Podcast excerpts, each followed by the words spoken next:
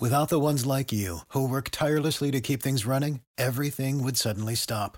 Hospitals, factories, schools, and power plants, they all depend on you. No matter the weather, emergency, or time of day, you're the ones who get it done. At Grainger, we're here for you with professional grade industrial supplies. Count on real time product availability and fast delivery. Call clickgrainger.com or just stop by. Grainger for the ones who get it done.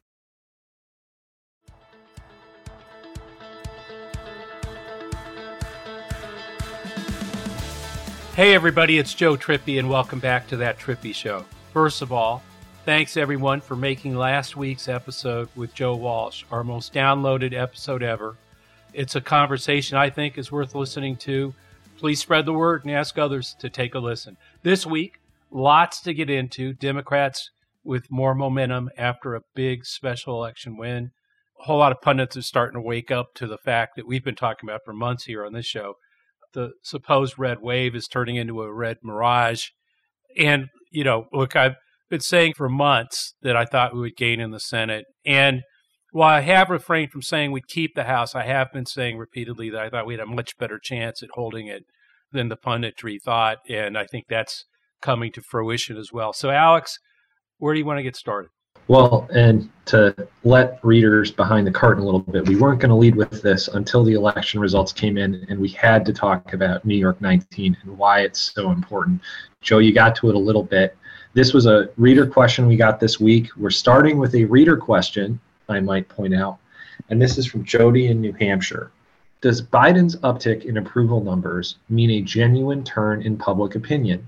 How long does it take for polling and eventually voting to reflect a positive shift?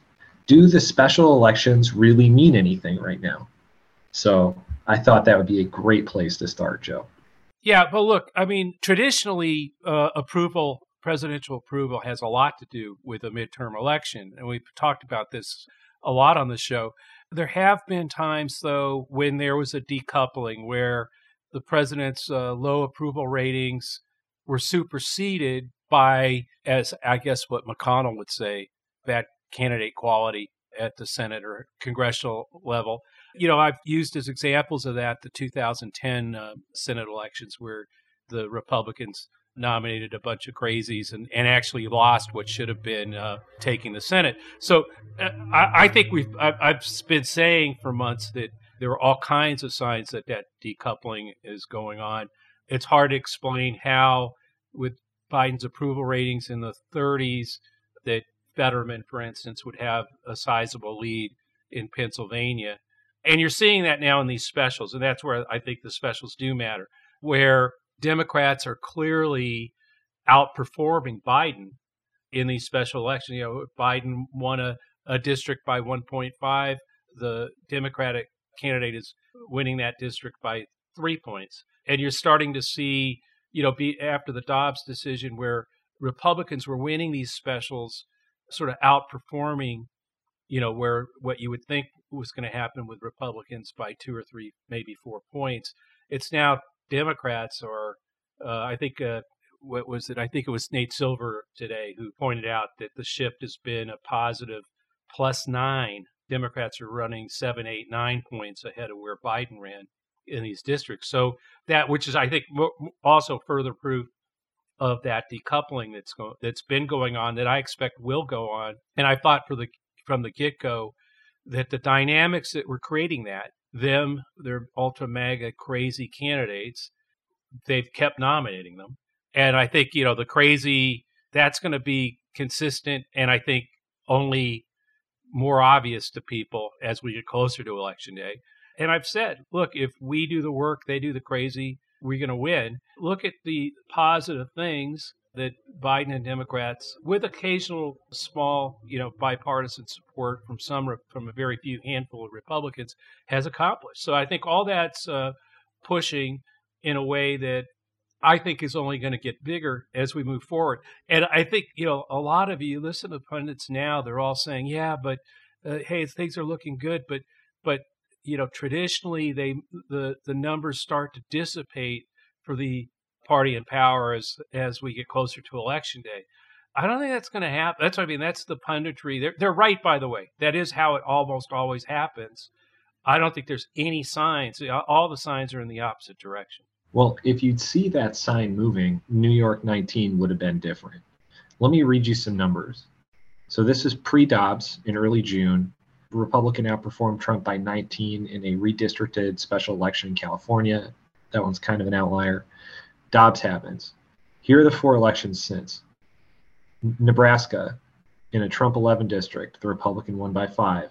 Minnesota, in a Trump 10 district, the Republican only won by four. So that's six points below. In New York, on Tuesday, in a Biden plus 1.5 district, you pointed out it's now about three points. The Democrat won by three. And in a, we'll get to in a minute, in a Trump plus 11 district, the Republican only won by, I think, 6.6. So you're seeing a clear swing towards Democrats in basically every, remember Kansas too. So, I mean, and that's why, I mean, you can talk about what we were talking about earlier from Dave Wasserman at Cook, but everybody is starting to shift now. Yeah. Wasserman in May, the outlook was a GOP gain of 20 to 35 seats.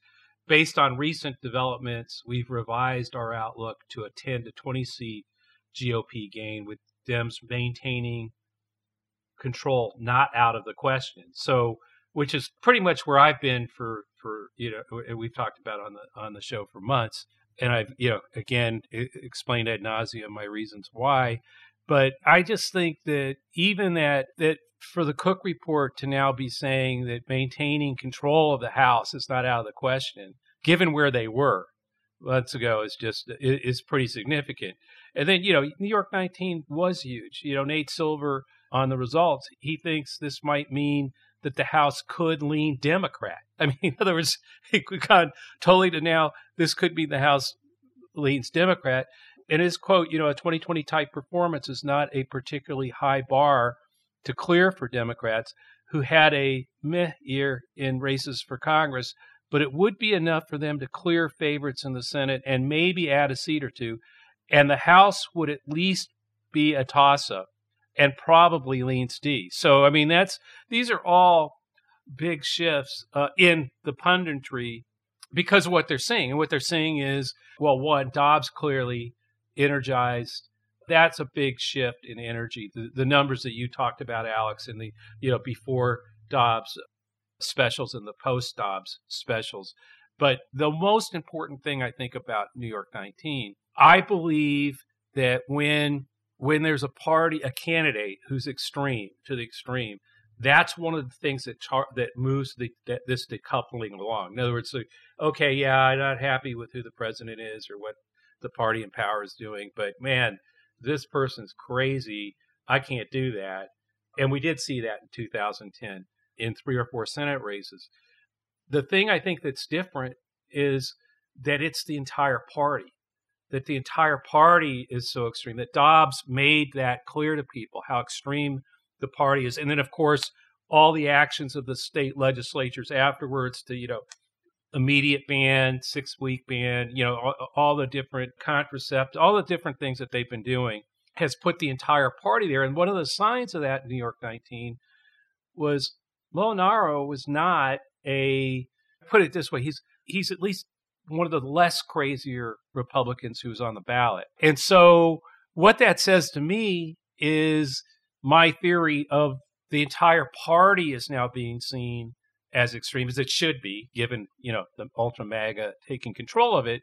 But that's now infecting and, and hurting candidates writ large in the party. So I think I think this is where the Cook report they have is wrong, in that if it starts impacting people like Molinaro and Democrats are eh, eh, still having, you know, the energy that we saw in terms of being able to, to get that turnout like we've had it.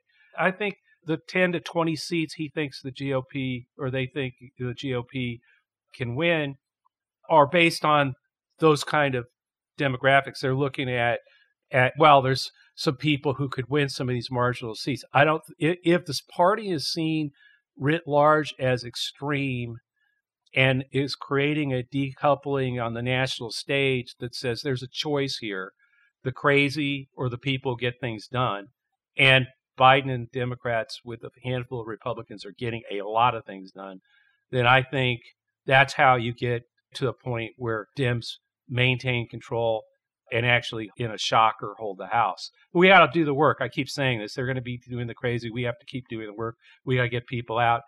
We need to continue to make the case. And frankly, we need to keep getting things done. And gosh, I mean, the last month or two, there's been a flurry of things that have been got, you know, that have gotten done, and I think are going to have a real impact. To be fair with what Cook does and what 538 does, I mean, it's very database right? They're aggregating polls, they're aggregating results, and I, I, you're right. I think where the model is lagging is that they have not taken into account kind of some of the conditions that we're all seeing, and I think you've been pointing out since the beginning. But as you've seen some of these elections, and everyone's been calling New York 19 a bellwether district, it's that's why his model went from 35 to now 10 to 20. Yeah, I just want to make one point about that. Look, I, I know everybody goes like struts. Oh well, well, Biden won the district by 1.5, and you guys just won it in the special by two. Yeah, you know what?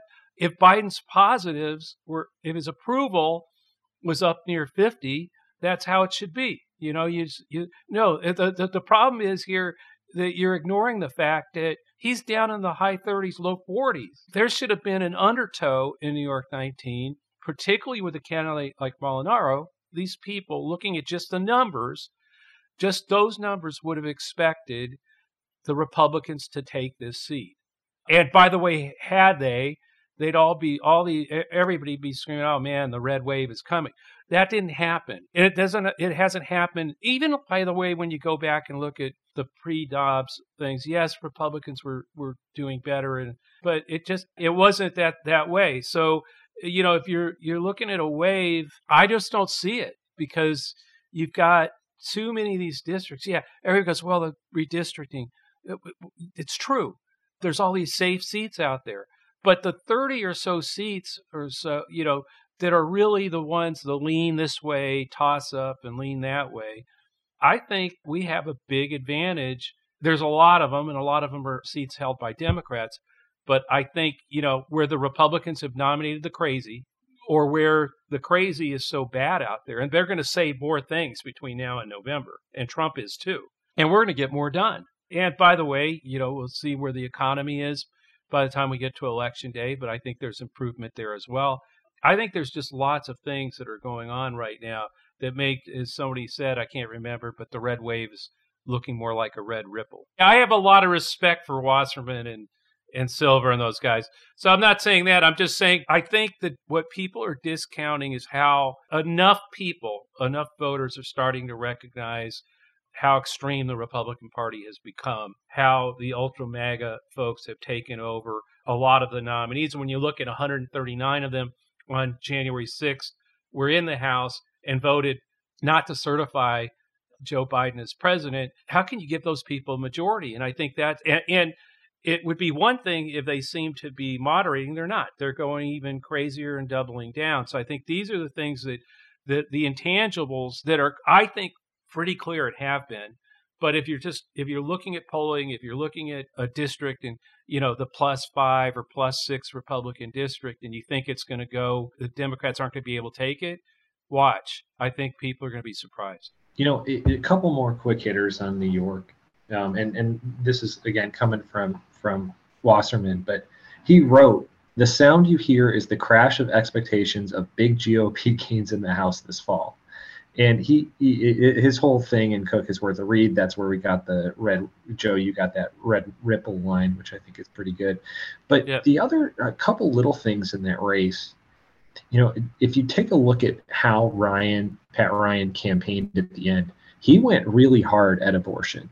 I mean, that was like his whole centerpiece and showing exactly what the Republican encroachment do. So that gets to your point, Joe, that it is polluting a lot of these other candidates and Molinaro was was focusing on inflation, the economy, et cetera. You know, I mean, which is everybody says, well, that was everybody's worried about, you know, high gas prices. Well, I mean, and by the way, we're seeing that even change now, where in poll after poll, you're starting to see the threat to democracy is actually top of the chart on what issues people are worried about, and inflation and the economy, even abortion is second or third to it. it you know, and the other thing that uh, Simon Rosenberg, I think, uh, pointed out, uh, people need to think about, and this is an important fact to remember as you're talking to your friends out there.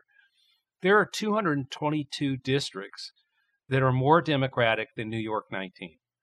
So remember, we got to have like 218 to have a majority. We won in New York 19. There are 222 districts on the ballot in November that are more Democratic than New York 19. That would give me heartburn if I was a Republican. You know, and, and by the way, they're not going to moderate. They're not going to be able to, and I think that's going to be a big problem, uh, particularly if they keep pounding away and doubling down on the crazy, which they just I they can't stop themselves from doing. And Trump, of course, will will be out there as well between you know a lot between now and November. The 19th wasn't the only race that happened in New York on Tuesday. Uh, everyone everyone was looking, yeah. by the way, and, and this was from Simon, and we should kind of just have a Simon update once a week on the show. yeah, he and Greg Sargent have been two of the only people early on. I mean, along with us, that were basically seeing this stuff uh, from the get go. So people should should read and follow Simon Rosenberg and Greg Sargent. We put their uh, handles, their Twitter handles, uh, in the show notes. Well, EJ Dionne had a good point about the other election in New York on the 23rd that it, it, I think Trump won it by 11 in 2010. The Republican only won by 6.6. And Dionne said, quote, if we were in for a Republican wave this fall, the swing would have gone the other way. And it's just another data point making the case. I do also want to mention Florida, Joe, and I know you and I have been monitoring yeah. voter reg numbers like crazy in a bunch of these battleground states, but the Democratic uh, gubernatorial primary that really ended up not being that contentious was pretty low key. Voter turnout on the Dem side was through the roof. It was something like 1.5 million, and that's essentially on par with the full-on contact, huge battles that they had in I think 18. So pretty clear that a bunch of Democrats wanted to come out and vote. Yeah, and interesting because our friends over at the union, I think, uh, did a deep dive into that turnout. And uh, what was fascinating was the turnout was even higher, as high as you just talked about, was more pronounced in more rural or less populated, sort of out there areas of the state where the, I mean, like literally in the, the reddest counties in Florida had the highest Democratic turnout. And I think that is an, a reaction to the crazy. You normally only see this in a few races in a midterm, like we did in 2010 with Delaware, Nevada, and Missouri, because the candidates were saying, those three candidates were saying crazy things. A lot of the same kind of stuff that we're we're seeing now. So you see this where there's a, that crazy, that extremism kind of creates a different dynamic that transcends Obama's approval ratings that were low at that time. That's why we got wiped out in most of the other places. So what's what I think is really clear here, and I think the Florida results are very instructive on this, is that it's an entire party enough voters, not, plenty of MAGA voters who think it's the, the Republican Party as it's now constituted just needs to get even meaner. so, but so they're out there. So they're out there. But I do think that what's happened is enough voters are starting to see the threat, and they see it as a writ large across the entire party, and therefore they're not going to put a Molinaro. They're not going to vote for him. You know, put him in. It's going to be Marjorie Taylor Greene, Jim Jordan, all those guys, uh, you know, all those folks will be, one of them will be speaker. And the threat is growing. And I think people are seeing that. And when you, and so if that's what's going on, if this isn't just this individual race, that individual race, which actually was how I started to see this year. And I just thought they were nominating so many crazies that maybe we could hold the house. Now I think it's almost a broad brush is tainting everybody in the party. First of all, there aren't that many less crazies being nominated. I mean, let's face it, they, it really is across the party. Uh, you see it every day. I think this is the fact that the reddest areas of Florida actually had generated the highest Democratic turnout tells you how toxic the Republican and the threat and the and the concern about that and the and the energizing that has happened because of just how far the Republican Party's gone off the rails. Joe, enough about New York for now. I'm sure we'll see a lot of repercussions and, and, more analysis from it as, as the weeks go on. But one race we haven't really talked about as much lately is actually Ohio, where a lot has happened in the last couple of weeks. Um, every week, we get a couple of questions that are all essentially the same variants of the following Is any of this real in Ohio?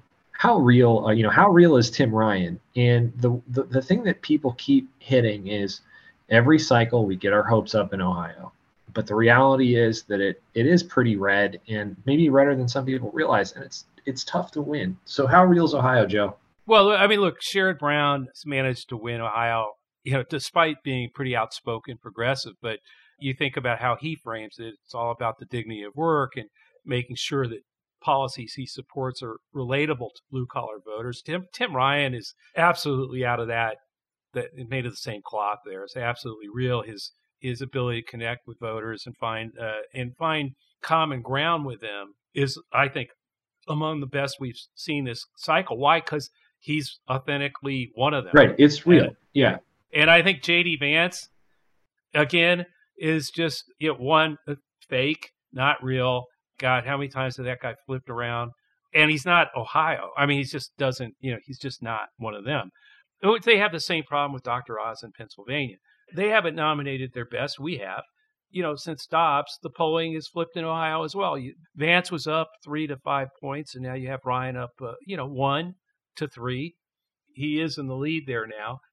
And this might be a case where the GOP nominated somebody you know someone really ultra MAGA could backfire, right? I mean, he JD Vance is not going to be able to push back and move to the middle. I don't think. Not with all the stuff he's done. And by the way, he's a lousy candidate. No one even knows where the hell he is most of the time.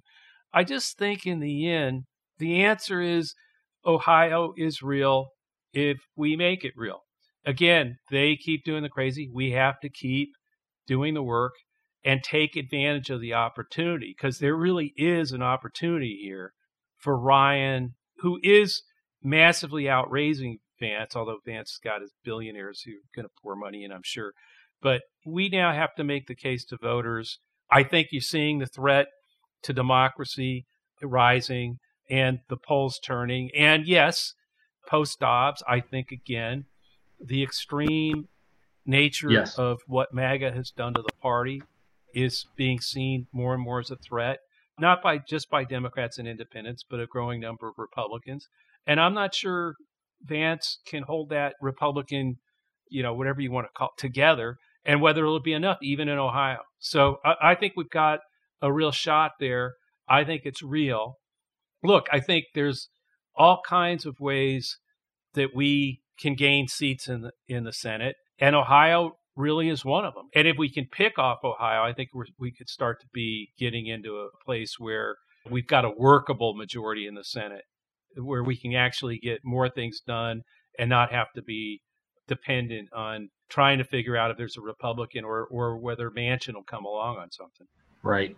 So uh, how does how does a potential Ohio at least contest, and you and I both think it's winnable.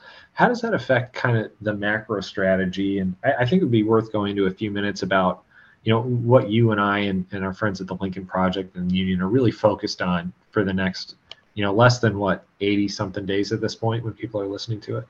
Well, look, we'll get into this more in a future podcast with some of our Lincoln Project friends. But right now, we've all work together on this, Alex. You're part of this. And we've identified five states as critical for the defense of our democracy Arizona, Wisconsin, Michigan, Pennsylvania, and Nevada.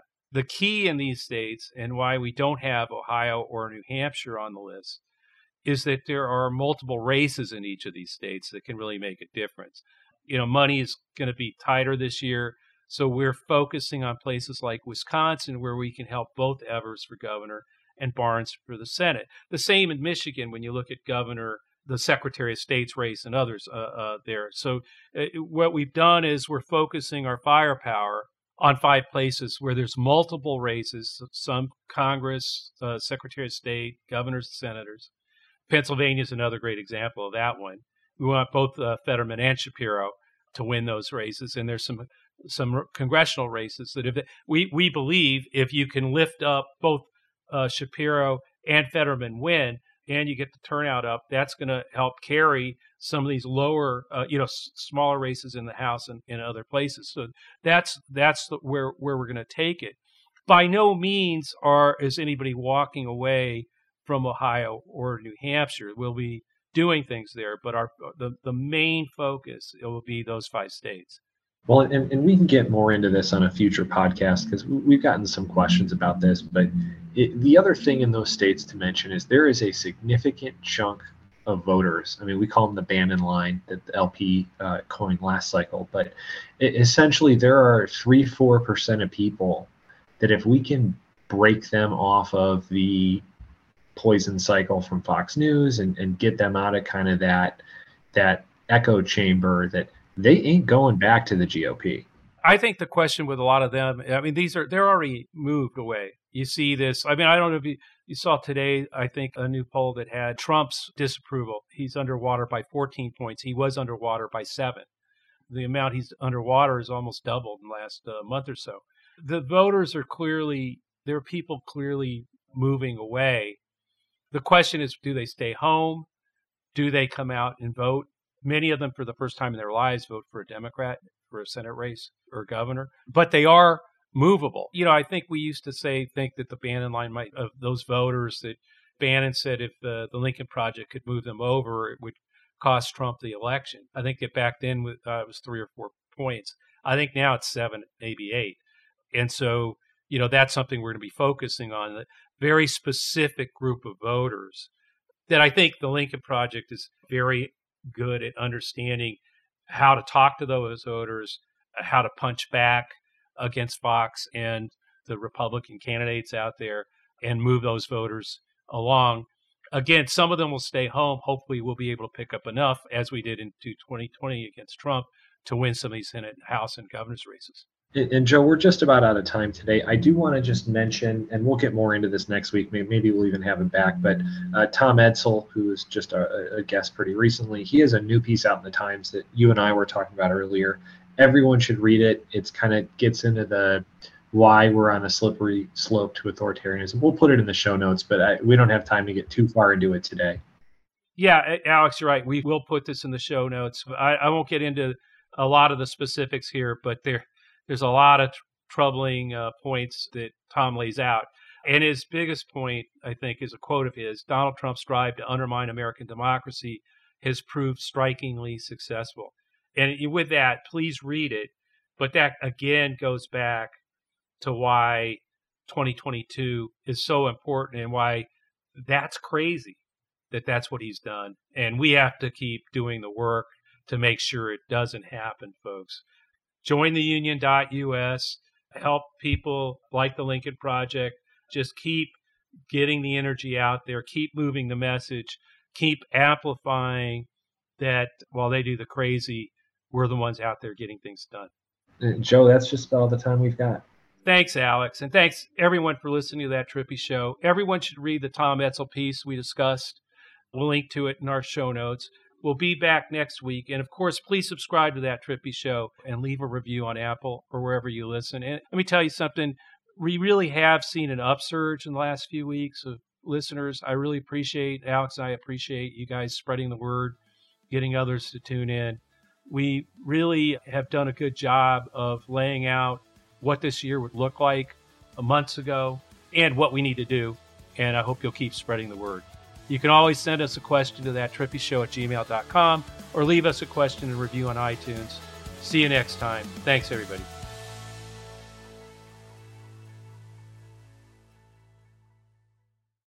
Without the ones like you, who work tirelessly to keep things running, everything would suddenly stop. Hospitals, factories, schools, and power plants, they all depend on you. No matter the weather, emergency, or time of day, you're the ones who get it done. At Grainger, we're here for you with professional grade industrial supplies.